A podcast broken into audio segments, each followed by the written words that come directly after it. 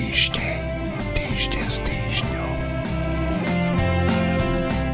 Dnes začnem tento podcast takou malou hádankou. V poriadku? No, skúste uhádnuť alebo typnúť si, kto je nebezpečnejší. COVID-19 a jeho mutácie alebo Igor Matovič a jeho zmutovaná hlava plná urážok, nenávisti, konšpirácií a hlúpých nápadov, ktoré ohrozujú nielen naše duševné zdravie, ale aj našu slobodu. Nehovorím to rád, ale zdá sa mi, že s tým človekom nie je všetko v poriadku a blíži sa čas, keď to, v akom stave sa nachádza jeho duša, bude treba povedať celkom otvorene. Len neviem, či nájdeme odvahu dostatočne otvorene a zavčasu deklarovať, že král z Trnavy síce nie je nahý, ale správa sa podobne ako rímsky cisár Nero či choromyselný Caligula. No a všetci vieme, ako to v tom Ríme dopadlo. Počúvate podcast Týždeň s týždňom, volám sa Eugen Korda a spolu so mnou sú tu Marina Gálisová, Martin Mojžiš, Šimon Jeseniak, Štefan Hríb. Keď som pred niekoľkými mesiacmi uvažoval, že budeme takýto podcast robiť, tak som sa obával, či budeme mať dosť tém. No, ukazuje sa, že moje obavy boli úplne zbytočné. Dnes sa budeme rozprávať v podstate len o dvoch témach. O zadržaní riaditeľa tajnej služby a o ukončenej, neukončenej kríze v koalícii.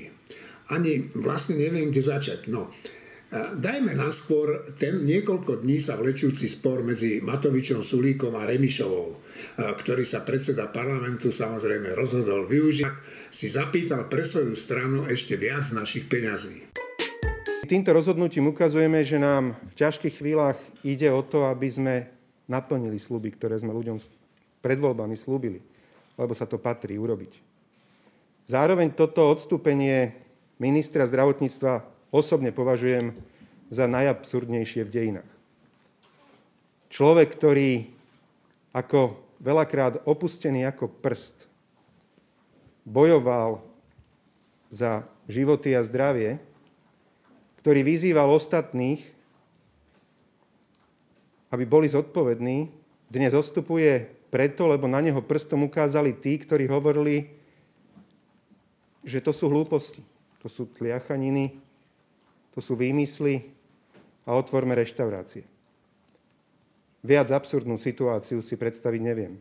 Vzhľadom na to, že rozbušku celej tejto vládnej kríze alebo za rozbušku alebo zámienku naši koaliční partnery použili dovoz vakcíny Sputnik na Slovensko, tak ja by som bol veľmi rád, aby pán minister Krajčí podal demisiu až momentom, keď bude naplno rozbehnuté očkovanie vakcínou Sputnik na Slovensku. Čiže aby mali motiváciu aj tí ľudia, ktorí robili všetko preto, aby zabranili jej dovozu, možno ktorí dnes robia všetko preto, aby sa mohla na Slovensku používať, aby mali motiváciu neblokovať jej používanie a zároveň, aby tí ľudia, ktorí sa ňou očkovať chcú a inou vakcínou by sa neočkovali, aby tú možnosť získali. Včerajšou tlačovou besedou Igor Matovič prakticky zrušil dohodu, ktorú sme týždeň tvorili. Sme na bode nula. Toto je holý fakt, myslím si, že každý na túto tlačovú besedu videl, tak vie presne, o čom hovorí. Po druhé, mrzí, mrzí to mňa osobne, lebo som s Igorom Matovičom strávil v posledných dňoch veľa, veľa času aj, aj osobne s ním. A myslel som, že naozaj tá dohoda je urobená, je platná že všetky strany ju chcú aj úprimne dodržiavať. Tomu to tak nie je, sme v bode nula. My sa teraz chceme poradiť, chceme si na toto zobrať víkend času, preto aj nebudeme dnes odpovedať na žiadne vaše otázky, ani teraz, ani po vláde. A v pondelok ráno, v pondelok do obeda o 11. hodine v Liberálnom dome budeme mať tlačovú besedu, to vám týmto dávam na známosť. Milí kolegovia, tak uh, ja sledujem dnes aj včera samozrejme celý deň a čo sa v súvislosti s tou tzv. vládnou krízou, ale ako včera Štefan Hryb povedal, že to nie je vládna kríza, to je, to je kríza charakterov, tak nejako to nazval, že čo sa deje, no tak uh, po tom všetkom, čo vidíte, že najprv sa dohodli, potom e, mal vystúpenie Matovič také, aké mal, eh, tak potom všetko, myslíte si, že to môže fungovať, Martin?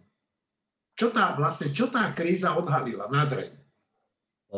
Tá kríza na dreň odhalila dve veci, že jednak sa s tým Matovičom pokračovať nedá a jednak, že tí koaliční partnery to zatiaľ nevidia jasne. Už to síce vidia dosť jasne na to, aby to nahlas povedali, ale ešte tomu nerozumejú. Nerozumejú tomu, čo hovoria.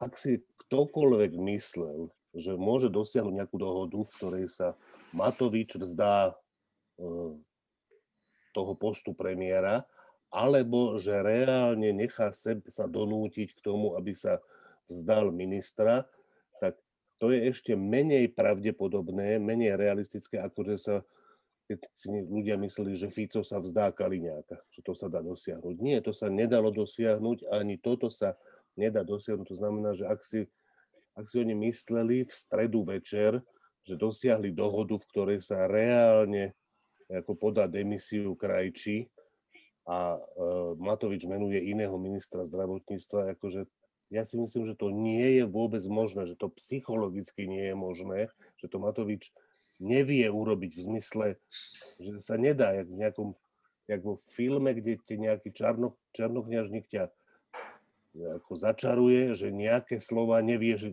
vypovedať. Tak Matovič podľa mňa, keby mal povedať tie veci, že keby mal reálne povedať, že toto už nebude minister Krajči a bude nový minister, ktorý sa volá takto a takto, tak tie slova mu nevídu z úst. Kým oni nepochopia, že, že majú dočinenia s človekom, ktorý niektoré veci proste nemôže. To není otázka toho, či je pomstichtivý, zákerný, detinský. On to podľa mňa jednoducho nedokáže. A tým oni si myslia, že majú dočinenia s niekým, koho môžu presvedčiť a dohodnúť sa s ním, no tak to bude to bude fungovať tak, že to nebude môcť fungovať, ale pôjde to ďalej, ale ja som si istý, že on im pripraví nové a nové neznesiteľné veci, takže do tejto situácie sa čoskoro znova vrátime, čiže ja si myslím, že vôbec nie je dôvod na veľké sklamanie, že to nedotiahli do konca. On ich časom prakticky dokope k tomu, aby to dotiahli do konca.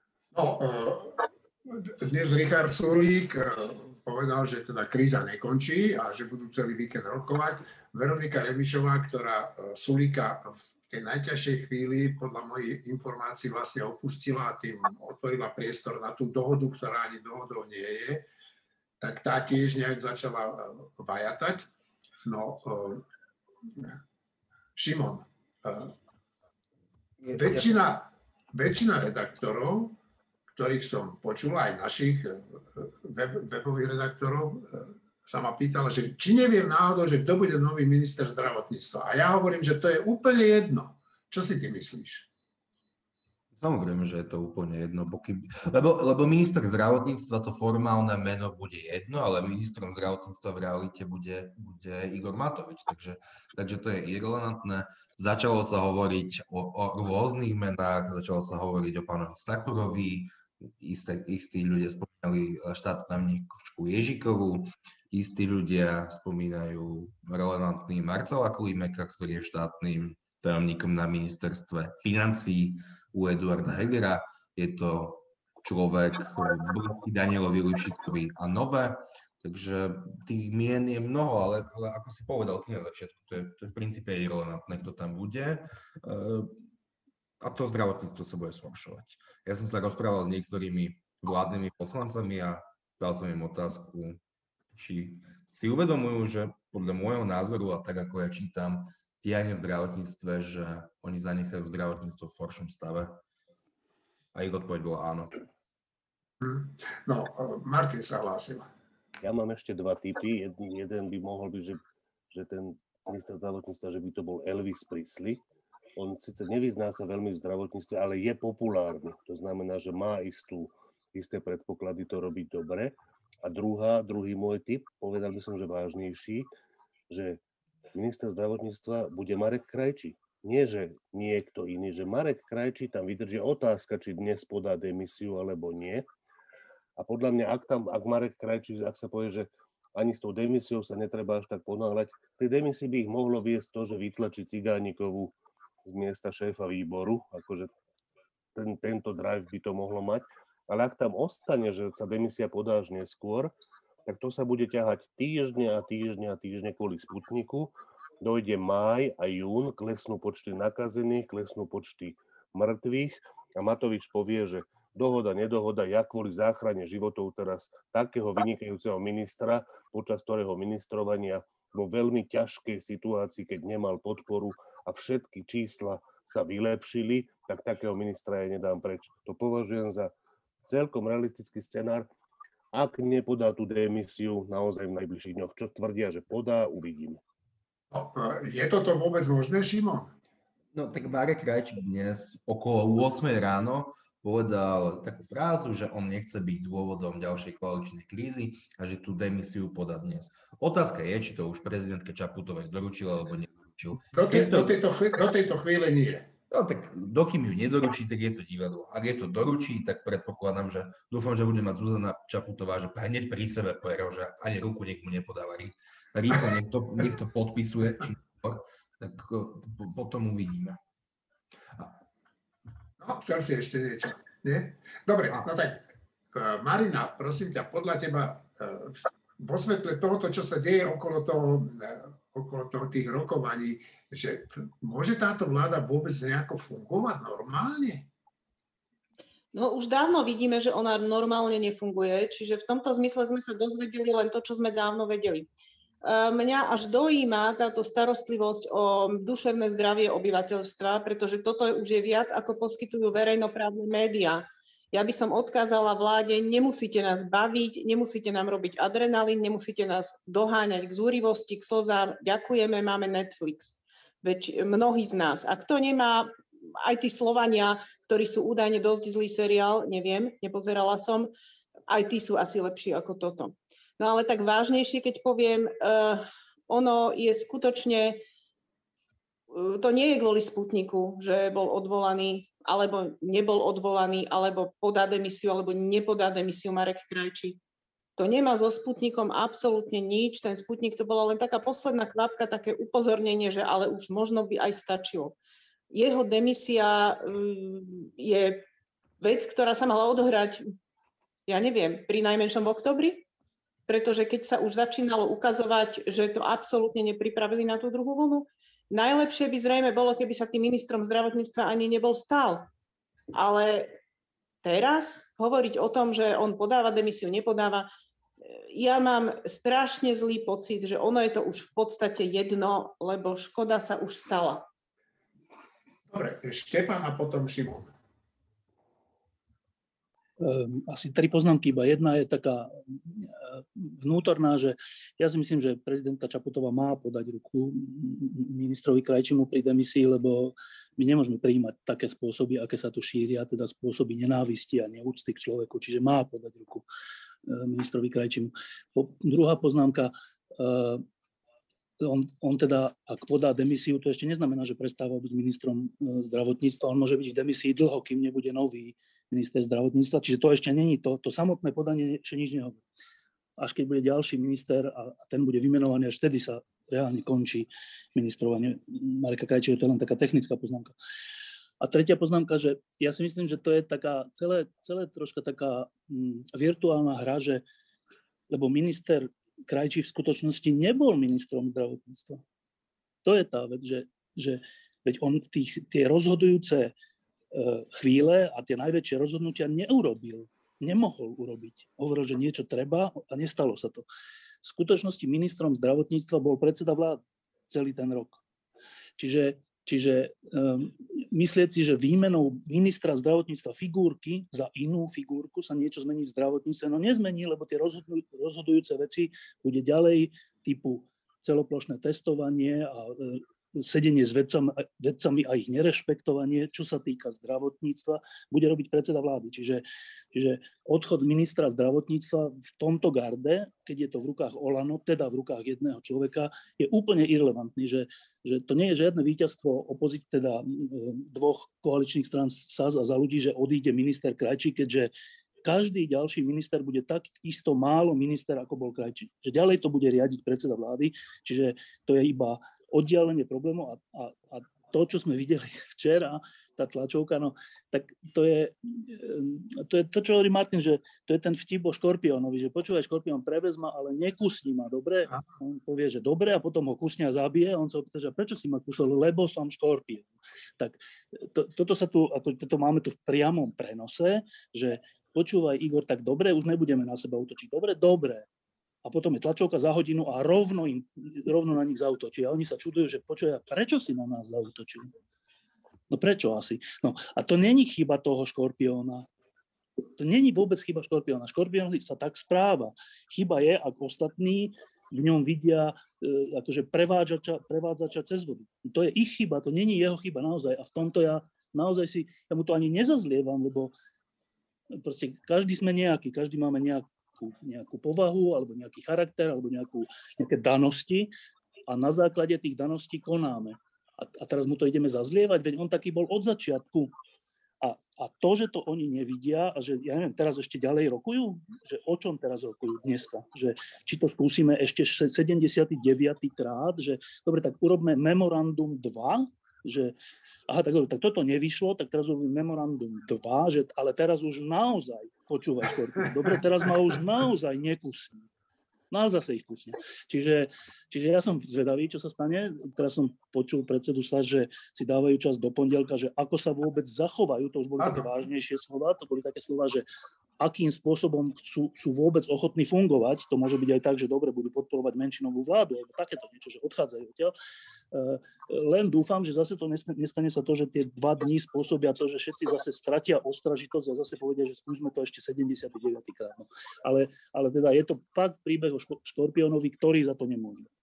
No, veď práve o tomto ja, aj keď som čítal také jedno vyjadrenie pani Remišovej, ktorá povedala, že výmena ministra zdravotníctva môže priniesť novú energiu do riešenia víziev spojených s pandémiou, to citujem, a zároveň naštartovať veľké reformy spojené s nevyhnutnou obnovou zdravotníctva, ktoré je zdevastované po rokoch vlády Smeru a na pokraji síl, eh, je na pokraji síl pre dlho trvajúcu pandémiu.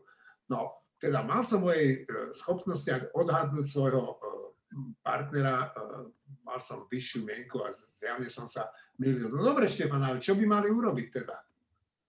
E, Martin sa hlas. A, Martin, dobre. Ja som chcel k tomu len povedať k tej, k tej, k tej Veronike Remišovej, že podľa mňa, a to mi je znova ľúto, že ja som na tých ľudí vedel hnevať ešte nedávno a teraz mi ich začína byť ľúto, akože Veronika Remišová sa dostáva do polohy, keď jej slova nemá zmysel komentovať. Toto, čo si teraz čítal, je čistý blábol, úplné blbosti. Problém väčší, čo ja vidím u za ľudí, je, že tá jej vnútrostranická opozícia je tiež čudná, akože Juraj Šeliga napísal na konto Matoviča, že on nič nepochopil. Nie, Juraj, ty si nič nepochopil. Keď si ty očakával od Matoviča niečo iné, než čo spravil, respektíve takto, presne to povedané takto, že není celkom jasné, čo Matovič spraví. To sa mi zdá, že je veľmi ťažké uhádnuť naozaj, čo spraví. Ale je veľmi ľahké uhádnuť, čo nespraví. A že určite nespraví to, že príjme ten tlak na svoje odstúpenie alebo na krajčie odstúpenie, čo je presne ako povedal Štefan. Odstúpenie krajčího znamená, že odstupuje figurka, ktorá predstavovala Matoviča, ale to je to je, to zasahuje priamo Matoviča a to on nemôže, nemôže, nemôže spraviť, že to proste pripustí a pokorne to urobí. Čiže ten, kto nerozumie veciam, ak je to naozaj tak, nie je Matovič. Matovič rozumie sebe a je stále rovnaký. Ten, kto tomu nerozumie, je ten, kto očakával niečo iné. Šimon si sa hlásil pred chvíľou. Tam len počiaknem slova. Ja si myslím, že Veronika Remišová svojim vyjadreniam neverí. Pevne v to verím. To je jediná záchrana, že ona to len tak napísala a skúša, skúša napísať nejaké, nejaké politické vágne stanovisko, ale, ale neuvedomuje si, že to sú také frázy. To je prvá vec. Druhá vec, víťazom doterajšej vládnej krízy je, je aj tak Igor Matovič, pretože Igor Matovič odvolal, neodvolal uh, Krajčího, alebo on podal, nepodal demisiu, ale zároveň okreslo príde Jana Ciganíková, ktorá nebude predsedničkou výboru a podľa mojich informácií Janu Cigánikovú v kresle predsed, predsedu výboru nahradí práve Marek Ráči. Tak ako, že oni ako bonus, že tú vládnu krízu nielenže prehrali, ale oni dostali na frak. Lebo Marek Rajčí sa stane len, že predseda výboru a nahradí ho nejaká fi- figurka, ak, ako vôbec nahradí. No, my sa tu často bavíme, alebo skoro stále bavíme o tých viditeľných figurách tohoto sporu, a to sú tí predsedovia koaličných strán, ale e, podľa mňa obrovskú zodpovednosť tu majú aj poslanci a hlavne teda poslanci Matovičovho Olano, z ktorých mnohí vidia, kam, sa to, e, kam to smeruje všetko a mlčia. E, čo si myslíte o ich zodpovednosti, Marina? Myslím si, že robia takisto len to, na čo majú, čo robiť môžu. Niektorí sa ozývajú, aj keď to vyznieva trošku zvláštne teraz, že to až teraz vidia, že niekto by sa mal pozrieť do zrkadla. Hlavne nech sa pozrú do zrkadla oni sami, že s kým doteraz spolupracovali. Ale v poriadku aj nejaká, aj neskorá reflexia je nejaká reflexia. Len ja sa obávam, že to je zbor e, ľudí, ktorí v podstate na to, čo robia, nemajú, nikdy nemali. Sú tam vďaka Igorovi Matovičovi a to je jediné, čo vedia toto si uvedomiť. Uh, už som stratila nádej, že by sa práve z prostredia Oľano, z prostredia ich poslancov zdvihla nejaká relevantná opozícia. Navyše, keď kto, ak nie oni, má vedieť, že naozaj s Matovičom nie je racionálny dohovor. Oni to asi vedia najlepšie. A už to akceptovali. Dobre, no a tak všetci e, ľudia, no tí rozumnejší, čo rozmýšľajú, vidia, že kam to vedie Matovič. A moja otázka je možno na števa, možno na všetkých, že, že teda čo s tým, ako e, na tej druhej strane, na, to, na, tom, na tej opozičnej strane vidíme v princípe dve strany, také relevantné, a to je Fico a, a Hlas a, ale nevidíme tam nič také demokratické, čo by bolo relevantné. Tak ja, myslíš, Tevo, že by sa tu mala začať formovať nejaká, alebo je šanca na formovanie nejakej opozície, ktorá by sa mohla stať e, súčasťou tej budúcej vlády, ktorá by bola demokratická? E, to sú dve rozličné veci. Jedna vec je, či sa dá urobiť niečo v tejto situácii s touto koalíciou a druhá, že ak nie, tak potom, že či niečo... Áno, tak som to myslel. Aj tak s touto koalíciou sa dá niečo urobiť. E, táto koalícia má ústavnú väčšinu, alebo ešte tesne ústavnú väčšinu a tí, čo odišli, odišli kvôli Matovičovi, čiže predpokladám, že keby bol iný predseda vlády v rámci Olano, tak by tí, čo odišli, sa znova pripojili ku koalícii alebo minimálne by ju podporovali. E, čiže e, ja úplne si nemyslím to, čo Marina hovorí o tých poslancov Olano, lebo tam sú aj takí, asi je ich tam veľa takých, ktorí akože Eh, je toto ich vrchol nejakého osobného, kariérneho a neviem akého života, že sú poslanci a nikdy také už nedosiahnu, takže sú vďační svojmu predsedovi za to, že im takto zmenil život a urobil z nich významných ľudí. Ale sú tam aj ľudia, ktorí niečo dokázali, že napríklad ten, ten bývalý tenista Krošlák, však to bol jeden z, dob, to bol jeden zo svetových tenistov, nebol v prvej desiatke, ale bol to jeden zo svetových tenistov. Predpokladám, že nie, nie je závislý na poslaneckom plate, keďže bol jeden zo svetových tenistov. A takýchto je tam viac. Karol Kučera bol, bol, bol dokonca v peťke svetovej, tak, ak si to dobre pamätám. Uh, čiže, a to sú že tenisti, ale sú tam, že, a teraz sa nesmete, je tam, že Pročko, ktorý bol ú, úspešný komik. Že úspešný, on nebol, že nikto, ktorému niekto musel pomôcť. On bavil celé Slovensko, dokonca robil aj všelijaké politické veci, nie úplne správne, ale robil. Čiže takýchto tam nájdeme dosť a ja si myslím, že oni tam išli s tým, že to je vlastne taká zábava, taký bonus. Že, tak my máme nejaký život a dobre, tak ešte budeme aj poslanci, že to je taká zábava bonus a budeme akože za dobrý, že oni akože za, za dobrú stranu, nie za zlú kandidovali, nekandidovali ja. smer ako klebu. No a ten, ten, tá, to, tá možnosť je, že oni so svojím nejakým e, príbehom, vrátane Katky Hatrákovej a ďalších, že majú nejaký príbeh a teraz v tejto chvíli už sú pred verejnosťou nie za dobrú stranu. Že to už není taký ten pocit, že už je to teraz zábava, že mám taký bonus, že som ešte poslanec. Už je to teraz také, že mnohí ich známi im hovoria, že počúvate, a to kde ste vy? Že to čo robíte? Že vy, vy ohrozujete to, že sa vráti Pelegrini a Fico s tým vašim Matovičom. A to není úplne jednoduchá vec pre nich a ja si myslím, že časť z nich toto bude zvažovať. A ak to bude časť z nich zvažovať, tak je o kúsok bližšie k tomu, aby neboli predčasné voľby a aby v nejakej inej zostave táto koalícia zotrvala. Ale to najdôležitejšie majú v rukách za ľudí a SAS, lebo bez nich oni naozaj majú už menšinu. Bez nich nemajú proste väčšinu a to je úplne iracionálne, čo hovorí minister Nad, že oni budú kľudne vládnuť aj v menšine. No to, to, takto nie je, to všetci vieme a dobre. Čiže bez SAS a za ľudí sa nedá vládnuť a to je teraz taká tá, taká tá dramatická otázka, že čo sa stane, keď SAS a za ľudí povedia, že s Matovičom nie, čo sa stane? Matovič povie, že dobre, tak nech sa vráti Pelegrini? Akože fakt to povie? On sa tvári, že to povie, ale ja si myslím, že to nepovie že sa toho zlakne. Čiže a, a keď to povie, tak to bude jeho zodpovednosť. Ale že SAS a za ľudí by mali, podľa mňa to je jediné riešenie, byť, ísť, ísť do, riskan, do takého risku, že nevieš presne, čo sa zajtra stane, lebo tak, taký je život, že najdôležitejšie rozhodnutia sú také, že nevieš presne, čo sa zajtra stane a musíš ísť iba za tým, čo ti intuícia hovorí, alebo svedomie, čo ti hovorí, alebo nejaký odhad situácie. A že, e, že v tejto situácii keď to bude takto pokračovať, ako je to teraz, tak oni strašne prehrajú a ten Pelegrini s sa naozaj vrátia. Čiže jediná šanca je e, pokúsiť sa aj za cenu vlastných obetí v zmysle všelijakých postov a všeličoho e, urobiť to, aby toto sa skončilo a začalo sa odnova bez Matoviča. Dá sa to, opakujem, keď SAS a za ľudí plus e, poslanci Olano, ktorí majú niečo za sebou a nie sú iba bábky, a ja si myslím, že takí tam sú, budú postupovať rozumne. Dá sa to, nie je to beznádejná situácia. Dobre, Števo, ale ak sa toto nepodarí, tak potom čo? To je tá druhá časť mojej otázky.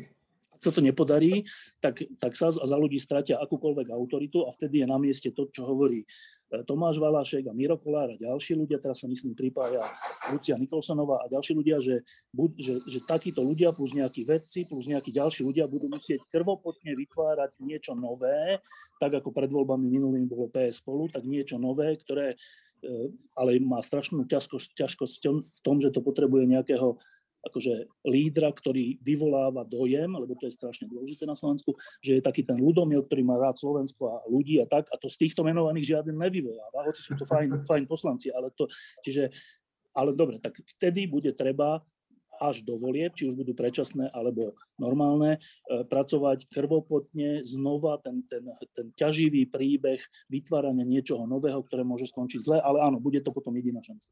Dobre, tak najprv e, Martin, potom Marina, potom e, Šimon, prepáč ty. Takže Martin, Marina, Šimon. Ja len k tomu, čo hovorila Marina, že áno, vyzerá to tak, že ten poslanecký klub Olano väčšinovo je za Matovičom a väčšinovo sú to také nevýrazné osobnosti, ktoré proste budú len za ním, ale ja si myslím, že to bude že je celkom realistický scenár, že takto sa oni budú chovať a takto budú za ním do tej chvíle, ktorá, kedy sa to zlomí a potom sa, že takmer všetci preklopia na tú druhú stranu, dostanú nový narratív, že zodpovedné je nepripustiť nové voľby a príchod Fica s Pelegrínim, preto je zodpovedné za to, za čo sme sa my vlastne išli, toho Igora, ktorý to všetko myslel dobre a tak ďalej, ale vyvoláva príliš veľké. To znamená, že mne sa zdá, že tam je dosť dobrá šanca, že keby to SAS a za ľudí vyhrotili a odišli a časť poslancov, a to tam, tam v, tom, v tej chvíli stačí, že po jednom, po jednom poslanci Oľano, čiže už tri je veľmi veľa, sedem je strašne veľa, keby sa pridali na ich stranu, tak to ostatné sa zrúti ako Domčekská rád a okamžite sa vystaví nový Domčekská rád, ktorý bude podporovať tú novú vládnu koalíciu. Čiže ja by som to tam nevidel, že áno, oni sa javia teraz, že není šanca, aby prestali podporovať Matoviča a tak sa to bude javiť až do, jedného, do jednej stredy a vo štvrtok zrazu už budú všetci, takmer všetci na tej opačnej strane. Marina? E, zazneli také celkom optimistické vyjadrenia od Števa aj od Martina. A tak teraz to, čo poviem ja, môžeš spokojne jedno vystrihnúť, lebo to asi trošku bude pesimistické. Tak nehovor, nehovor. OK. Dobre, nie, hovor, samozrejme, samozrejme hovor. Dobre, vieš čo, eh, ja sa, strašne, ja sa strašne teším z každého človeka, ktorý dostane rozum, ktorý aj zmení názor, hoci dlho tvrdil blbosť a potom zrazu dostane rozum a ja sa úplne vždy detinsky teším z toho, že áno, dostal rozum. Ale potom vidím niekedy opačné tendencie A teraz e, chcem upozorniť na príbeh e, Juraja Smatanu, ktorý... No, no. no a to je človek, ktorého nikto, naozaj nikto by nemohol obviniť z toho, že je to sivá myš, sivá figurka, že nemá vlastný názor. Nikto by o ňom nikdy nebol povedal, že to nie je výrazná osobnosť, ktorá, si, ktorá za niečo stojí. A je to človek, ktorý, za ktorým sú roky aktivizmu, za ktorým sú roky dobrej roboty, E, proti e, dezinformáciám, odhaľovanie trolov internetových, e, poukazovanie na nebezpečenstvo v hybridnej vojne a tak ďalej. To je človek, ktorý má za sebou naozaj toho strašne veľa a nie je to nikto, nie je to nula. Tento človek, ako náhle teda sa dostal uh, z Oľano, tam, kde sa dostal, teda na ministerstvo, tak odvtedy uh, ja každodenne zvažujem, že ja si ho normálne odblokujem na Facebooku, ale zase mám tam aj iných horších. A on postuje také veci, čo sa týka obhajoby tých najväčších blbých krokov Igora Matoviča, že on nerobí hambu Igorovi Matovičovi, to je úplne jedno, on robí hambu sebe. On tak klesol, a toto nechcem povedať preto, že by som mala voči nemu nejaké osobné animozity alebo čo. Ja len stále nechápem, že či to je to, že dostane sa niekto niekam, kde má pocit, že môže robiť dobré veci, chce sa tam udržať, aby tie dobré veci robil a tým pádom lojálne obhajuje aj zlé veci. Je toto vysvetlenie? A preto to mám možno nepríjemné pocity z mnohých poslancov, lebo keď vidím, čo to spraví s človekom, ktorý nebol nula, ako sa dokázal preklopiť osobnostne, tak od tých nul už neočakávam nič. Dobre, Šimon? Ak Marinka znela pesimistickejšie, tak ja budem znieť apokalypticky. Ja som po tomto týždni presvedčený, že predčasné voľby sú nevyhnutné. Je len otázkou času, kedy prídu. Ak po tomto týždni poslanci Olano neprecitli aj vďaka absencii tlaku SAS a za ľudí. Ja si nemyslím, že precitnú v budúcnosti a že tie predčasné voľby sa dajú ešte pár mesiacov, možno rok oddelovať, oddelovať, pardon, ale oni prídu. A dokonca ja už začnem byť presvedčený, že návrat Pelegrini od moci je nevyhnutný, pretože Slováci majú čas možnosť si zvoliť dobré, lepšie, ale my si radšej vyskúšame všetky zlé možnosti, aby sme sa potom nejakým spôsobom vrátili aspoň k takej normalite. Takže môj odhad je, že predčasné voľby budú. Slovenská informačná služba nemá medzi ľuďmi dobrú povesť a ako by aj mohla mať. V jej čele totiž príliš často stáli ľudia s pochybnou minulosťou a so sklonmi k páchaniu kriminálnych činov.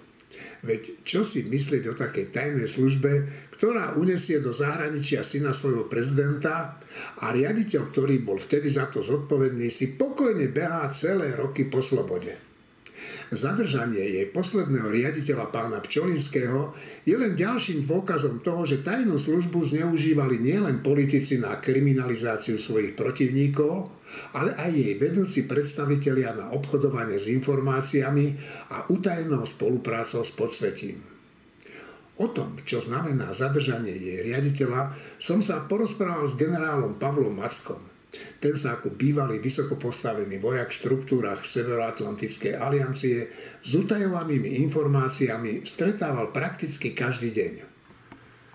Pán generál, tak eh, čo ste si vypovedali, keď ste si dnes ráno otvorili noviny a zistili ste, zistili ste že šéfa tajnej služby si odviedla policia, že ho zadržala. A zadržala ho vraj za korupciu. Tak čo napadne normálneho človeka, keď toto počuje a vidí? No, takže to je veľký problém. A prvé, čo ma napadlo, je, že asi sa musím ospravedlniť aj občanom banánových republik, lebo ak som hovoril, že sa chováme ako banánová republika, tak toto je ešte väčší problém. Jednoducho, šéf tajnej služby, ktorý vlastne je ten najlepší z najlepších, lebo na ministra môžeme dať hociakého politika, ale šéf tajnej služby to má byť profesionál, ktorý stráži tento štát ak vôbec máme podozrenie, že zadrží iný štátny orgán, v tomto prípade Národná kriminálna agentúra, šéfa tajnej služby, s podozrením, že to je jedno, akú trestnú činnosť spáchal, no je to škandál a prúser e, najväčšieho rangu. To znamená, vláda má veľký problém, lebo šéf tajnej služby je nominantom vlády, vláda navrhuje šéfa tajnej služby, vláda ho riadi, schváluje štatút a organizačnú štruktúru tajnej služby a zadáva jej úlohy. E, služobne riadi a vymenováva šéfa tajnej služby, alebo teda šéfa Slovenskej informačnej služby, pani prezidentka Slovenskej republiky. To znamená, tento problém je veľký problém v takých troch rovinách. Po prvé je to politický problém, po druhé je to bezpečnostný problém a po tretie je to, má aj spoločenské dopady. Tak poďme k politickému. Takže ten politický. Táto vláda uh, vyhrala celkom s prehľadom, alebo jej strany, vyhrali s prehľadom voľby a postavili ich na zmene toho systému, čo tu bol, mafiánskeho štátu, korupcie a vlastne protikorupčná agenda bola mimoriadne silná a je stále silná v tejto vláde. Prišla pandémia a vláda sa ocitla ako keby vo vojne na dvoch frontoch. V tom prvom fronte v boji s pandémiou bohužiaľ prehráva aj vďaka vlastným, vlastným chybám. Nie vláda, my prehrávame. No prehrávame všetci, ale vláda je za to zodpovedná najviac, pretože organizuje a riadi. To znamená, z politického hľadiska to vláde škodí, to som chcel tým tak. povedať. To znamená, vláda vlastne na tomto fronte ako keby prehráva politicky. Zlyhala. A na druhom fronte, ktorý vlastne bol akoby takou protiváhou a tým pevným základom tej vlády, teraz zostáva vážnu trhlinu.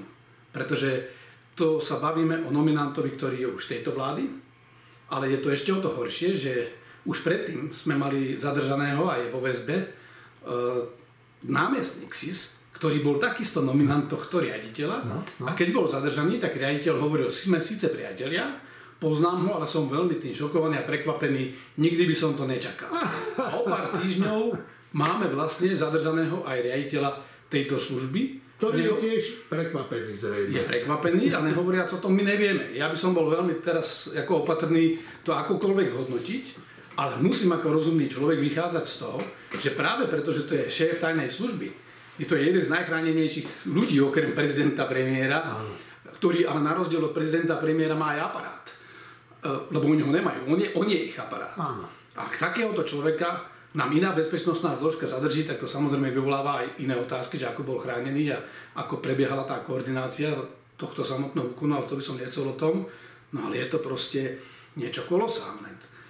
A naviac, tento človek je nominantom politickej strany a je v úzkom kontakte a, mal, a spolupracoval v minulosti s generálnym, s generálnym prokurátorom, súčasným generálnym. súčasným generálnym prokurátorom, s súčasným špeciálnym prokurátorom, No a samozrejme aj s tým bývalým námestníkom. Takže to je veľký problém politický pre tú vládu, lebo ona sa to nemôže. To a zvíjanie... ešte, ešte prepáč, ešte vás preruším, aj so špeciálnym, to ste povedali? Áno, áno. Dobre. Takže tu je veľký problém v tom, že poprvé e, táto vláda tým pádom už ten punc takej tej nestrannosti e, bude ťažko udržiavať. No, dobre, ale bude. Prepačte, ale, však, ale oni teraz tvrdia, alebo môžu tvrdiť, že vidíte aj za nás, aj naši ľudia smerujú k spravodlivosti. Je to v poriadku. Ale tie otázniky zostávajú, pretože podľa toho podozrenia to vyzerá, že je tu prepojenie, a to je novum, ktoré teraz s týmto prípadom vychádza hore, že nie len nejaký námestník Beňa, ktorého možno nezachytili, ale že vlastne aj šéf SIS by mal byť prepojený aj s tým, proti ktorým táto vláda mala bojovať. A v tomto je to politikum. Ja teraz dám bokom tú procesnú stránku veci. To je naozaj dobrá ukážka toho, že tí vyšetrovatelia aj prokurátori konali úplne nezá, e, nezávisle a konali dokonca aj, aj v dostatočnou operačnou bezpečnosťou, keď sa podarilo túto operáciu udržať v tajnosti až do poslednej chvíle a vlastne prišla ako prekvapivý moment. No ale medzi tým, a bavili sme sa o tom naposledy, z tých výpovedí vyplývajú aj podozrenia voči šéfovi NAKA. To znamená, politicky má vláda problém v tom... Proti Zulianovi. Áno. To znamená, politicky má vláda problém v tom, že či opozícia to, táto bude zneužívať, to je úplne jasné, ale aj ľudia si kladú otázku, že ako to tu je vlastne poprepájané, ako je ten štát prelezený a či to nie je napríklad boj medzi bezpečnostnými zložkami, lebo aj tak to môže byť. Ja musím vychádzať z toho, že naozaj postupujú tie orgány činné v trestnom konaní v súlede so zákonom a vedomí si toho, že postupujú proti šéfovi tajnej služby. To znamená, určite tam nejaké dôvody musia byť, samozrejme, či sa potvrdia, to uvidíme, ale je to úplne nepodstatné. Politicky je podstatné to, že vláda e, stratila ten monopol e, na to, že mohla tvrdiť, že sme tu. Sice sa nám nedarí v tej pandémii, ale, ale naša hlavná úloha je nahradiť tady ten mafiánsky štát a tu korupčný systém a momentálne jej nominanti sú v tom podozriví tiež. E, bude to zaujímavý vývoj, na druhej strane môže stmeliť tú vládu, lebo momentálne sa ukazuje, že vlastne, ak stráca aj druhú frontu, no lebo stráca na obidvoch frontoch a tým pádom už není veľa toho, čo by ju podržalo. Pokiaľ sa bavíme o tej bezpečnostnej rovine, no tak je to hrozné zistenie, o, ktoré, o ktorom my vlastne hovoríme spolu už opakovane, že vlastne bezpečnostné zložky tohto štátu sú absolútne nespolahlivé v rozklade. A nedá sa im naozaj veriť. Ja som dnes ráno na svojom Facebooku napísal, že tento štát je prehnitý ako prekúsaný starý kabát myšami. Jednoducho, kam sa pozriete, je nejaká krysa, ktorá niekde vylezie a niečo hryzie.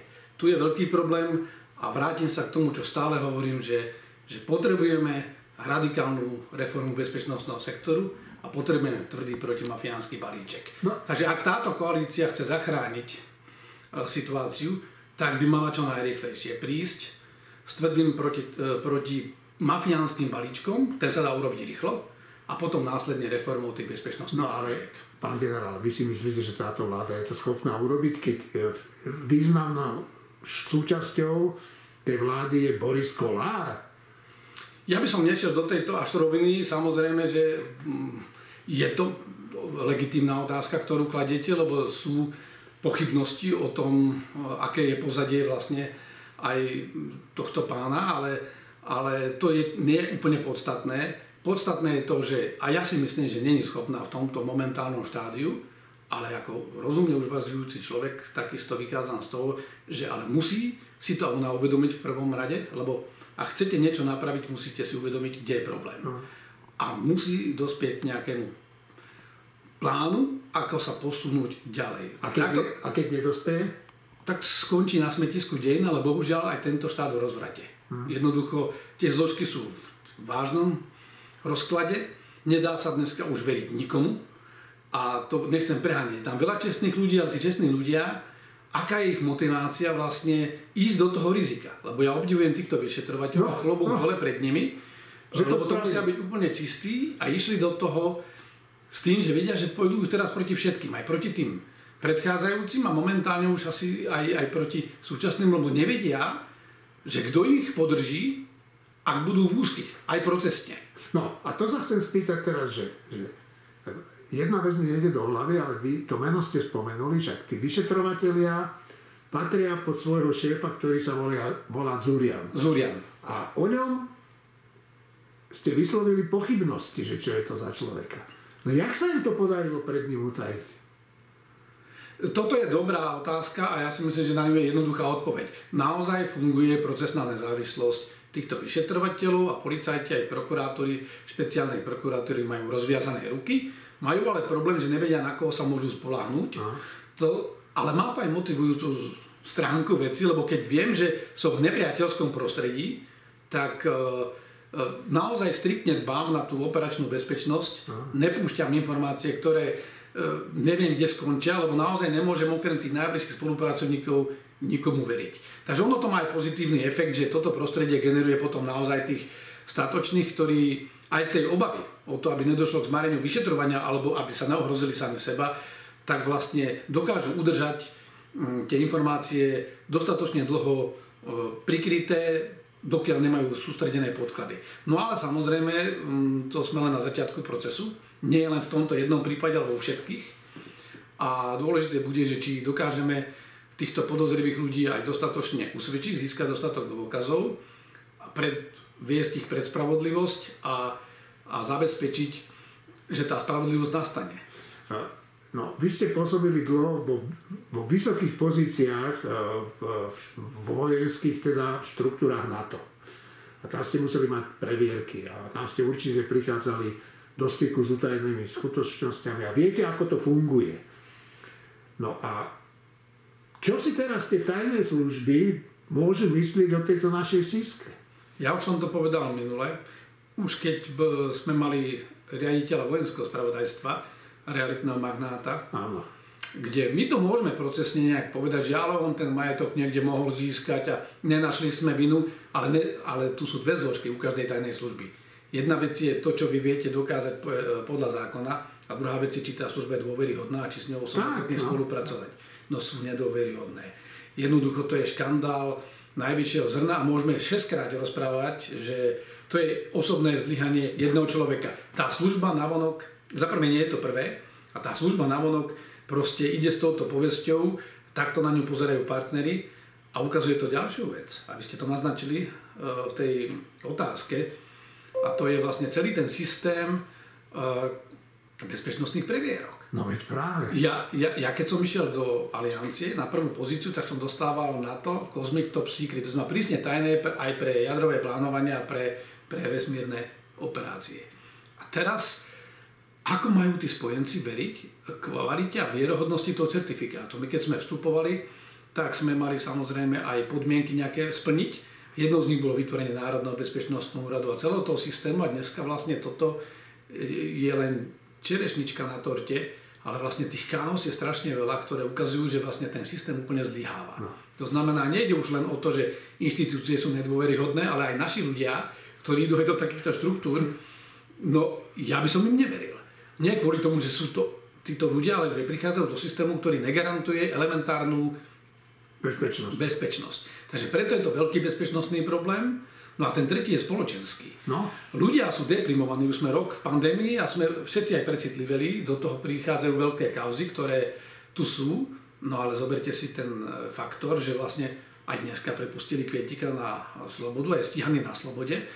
No problém je, že po vyše roku, a vlastne to beží dlhšie, lebo už za Lučanského ešte za predchádzajúce vlády už niektoré veci museli riešiť, lebo sa to nedalo Aha. už udržať po, po kličku a to je vlastne aj na Margo toho chválenia sa Petra Pellegriniho a pani Sakovej, že ako to všetky za nich fungovalo. Tu sa ukazuje, že fungovalo to preto, lebo už tomu nedokázali zabrániť. Nie preto, že oni to nastolili.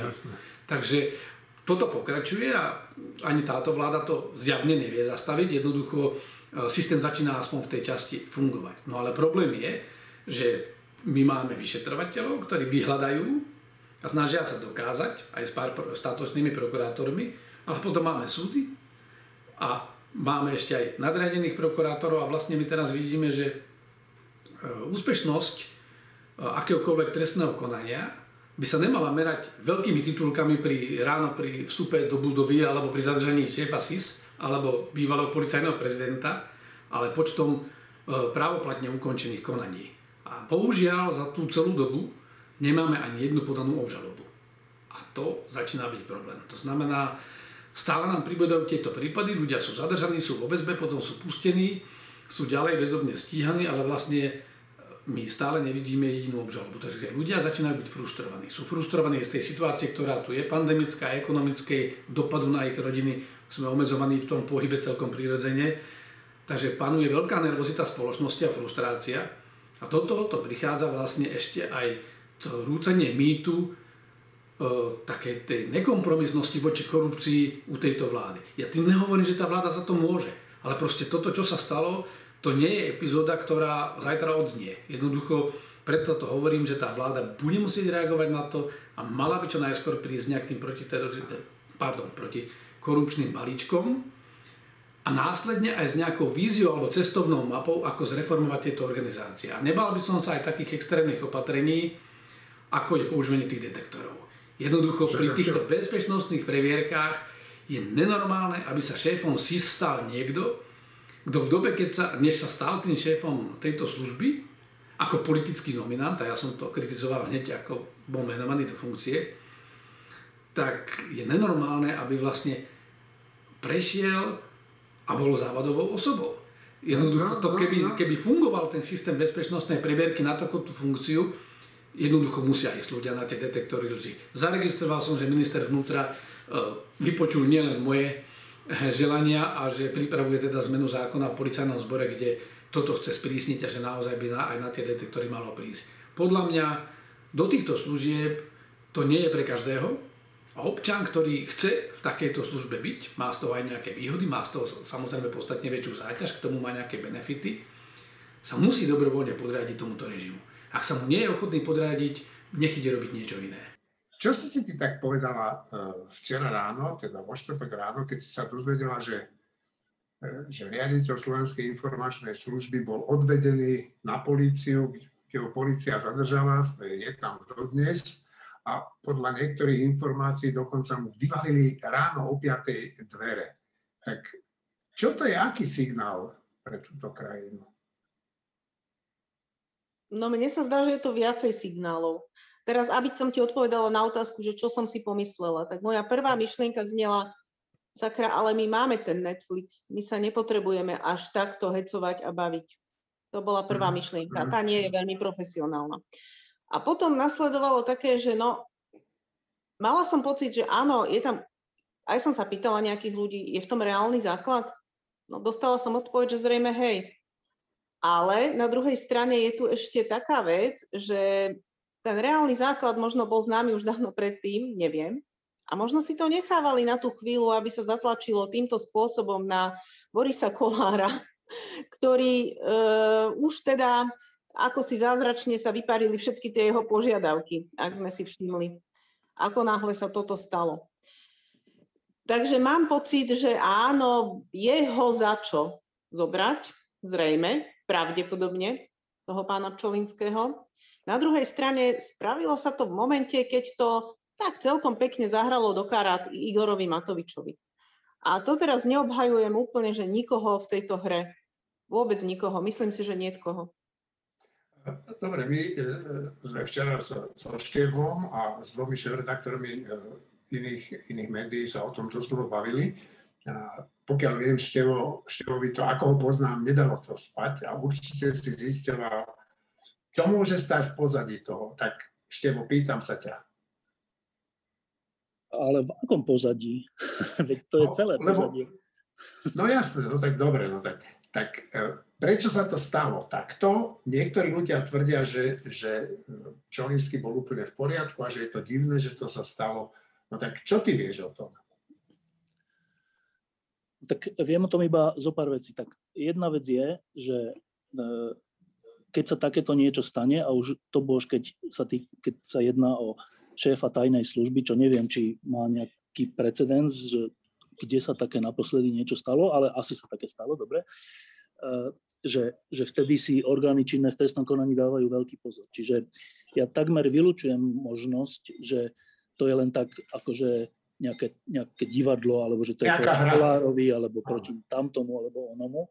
Eh, že to je taká vážna vec aj pre toho prokurátora, ktorý to má na starosti, aj pre toho vyšetrovateľa, že ak by to urobili bez akýchkoľvek akože podporných dôkazov okrem jedného vyhlásenia, tak si myslím, že by eh, riskovali sami seba a to si to nezdá sa mi, že je to tak.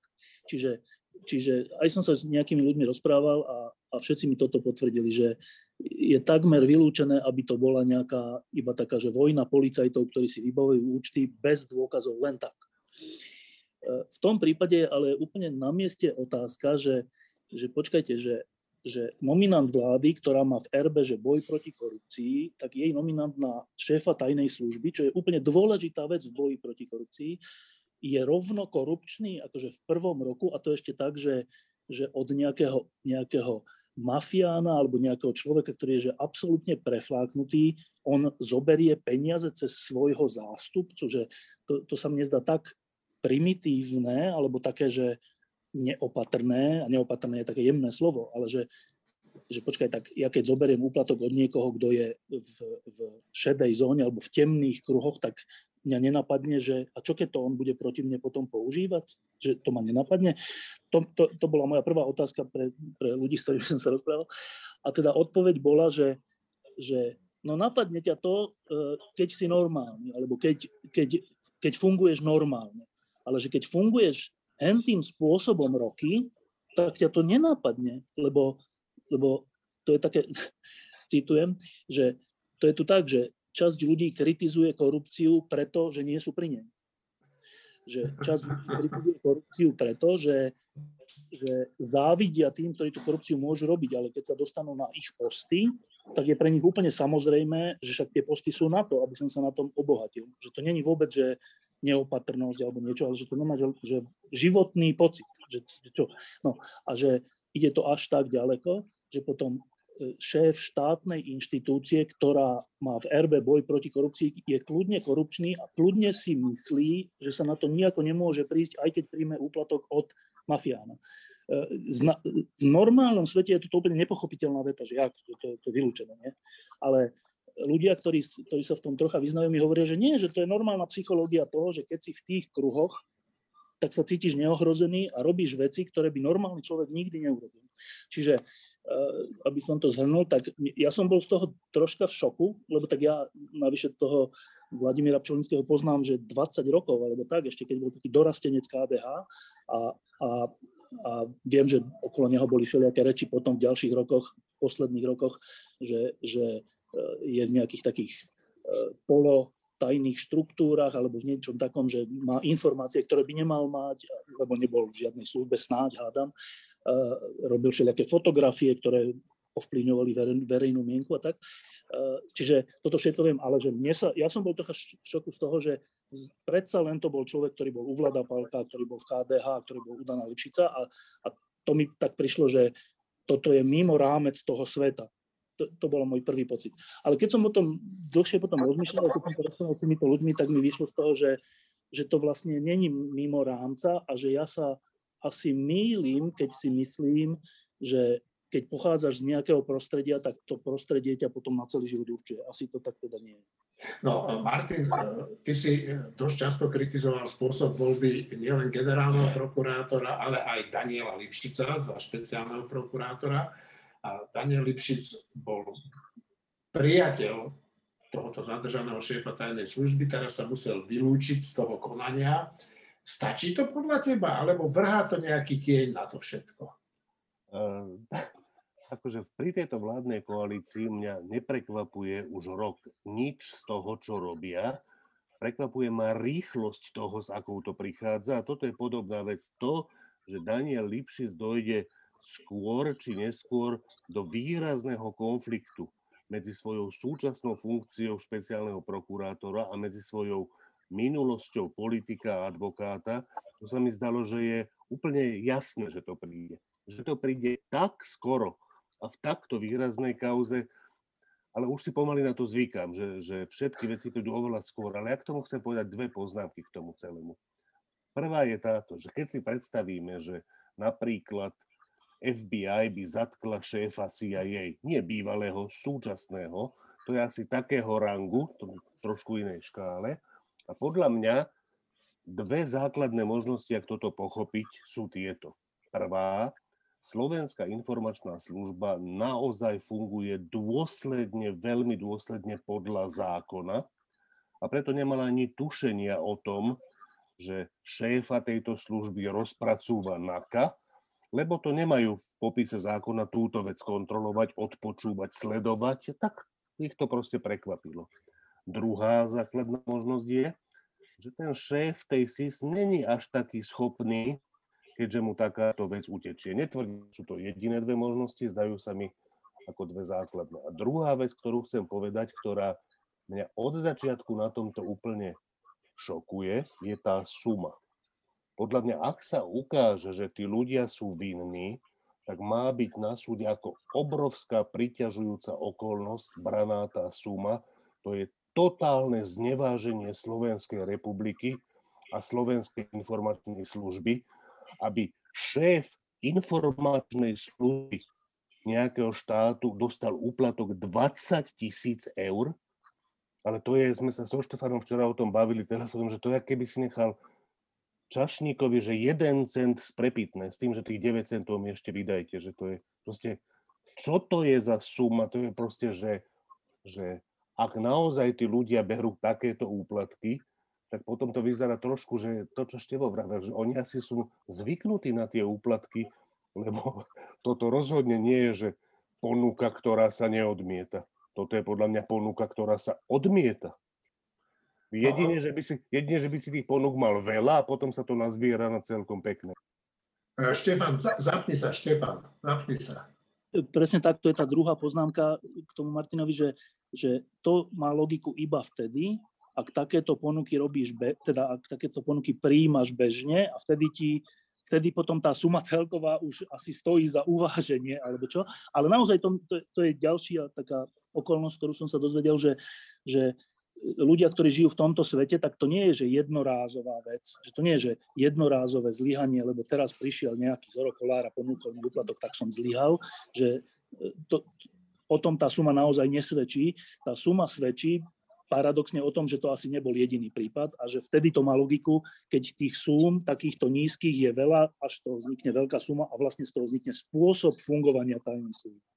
Šimon, ty sa tak usmievaš, ale nič nehovoríš, nie je to o ekonomike ani zdravotníctve, nechceš tomu nič povedať?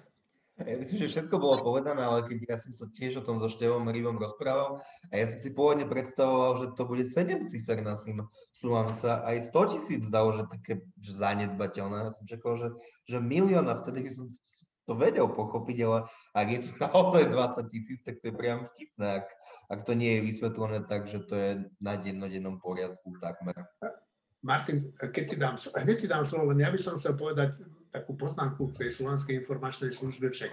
Ja si pamätám, a možno aj so Števom som sa o tom bavil aj s inými ľuďmi, že však všetci vieme, eh, ako vznikala tá SISKA, vlastne, že, eh, že, to, že bola zložená z tých väčšinou z príslušníkov bývalej štátnej bezpečnosti, takto ten Mečiar nadizajnoval pri vzniku tej služby, alebo bývalých policajtov, čiže tam už v základoch tej tajnej služby bolo zakodovanie, že bude zlyhávať a však vidíme, že zlyhávala celé roky. A to nebol len ten Lexa. Tak e, nebolo by rozumnejšie potom tú službu nejako rozpustiť a skúsiť vybudovať niečo nové, ale dobre, to je len otázka. Martin.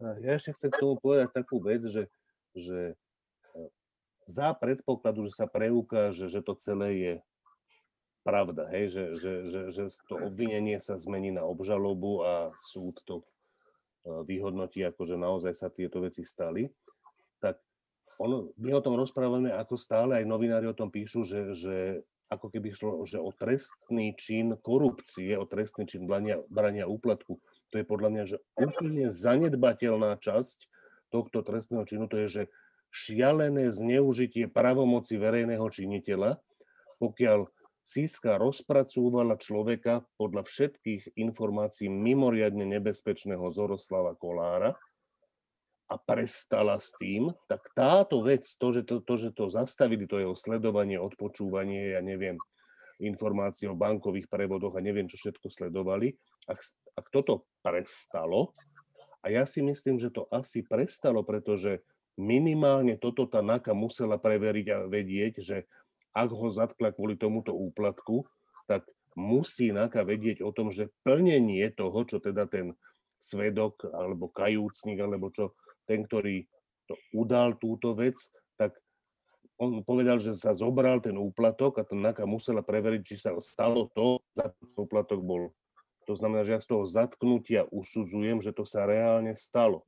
A nejakých 40 tisíc je, že zanedbateľná vec po každej stránke proti tomu, že tajná služba, vec, ktorá je vyplýva zo zákona veľmi vážne, že ju prestane robiť z rozhodnutia šéfa. To je, to je podľa mňa, to je, čiže tam je, my nesprávne, väčšina novinárov nesprávne identifikujeme ten trestný čin, ktorý sa tam stal ako trestný čin korupcie. Nie to je zneužitie pravomoci verejného činiteľa, ale také, že už väčšie si ani moc neviem predstaviť. No, ja by som na obhajobu nás, novinárov, povedal to, že takto e, ten trestný čin kvalifikovala polícia, nie novinári, takže, ale ja si myslím, že to, čo si ty povedal teraz, je správne. Tak e, neviem, ak už nechcete nikto nič e, povedať, ja si myslím, že že by sme mohli skončiť. Ďakujem vám všetkým a prajem príjemný víkend a lúčim sa aj s našimi poslucháčmi. Do počutia.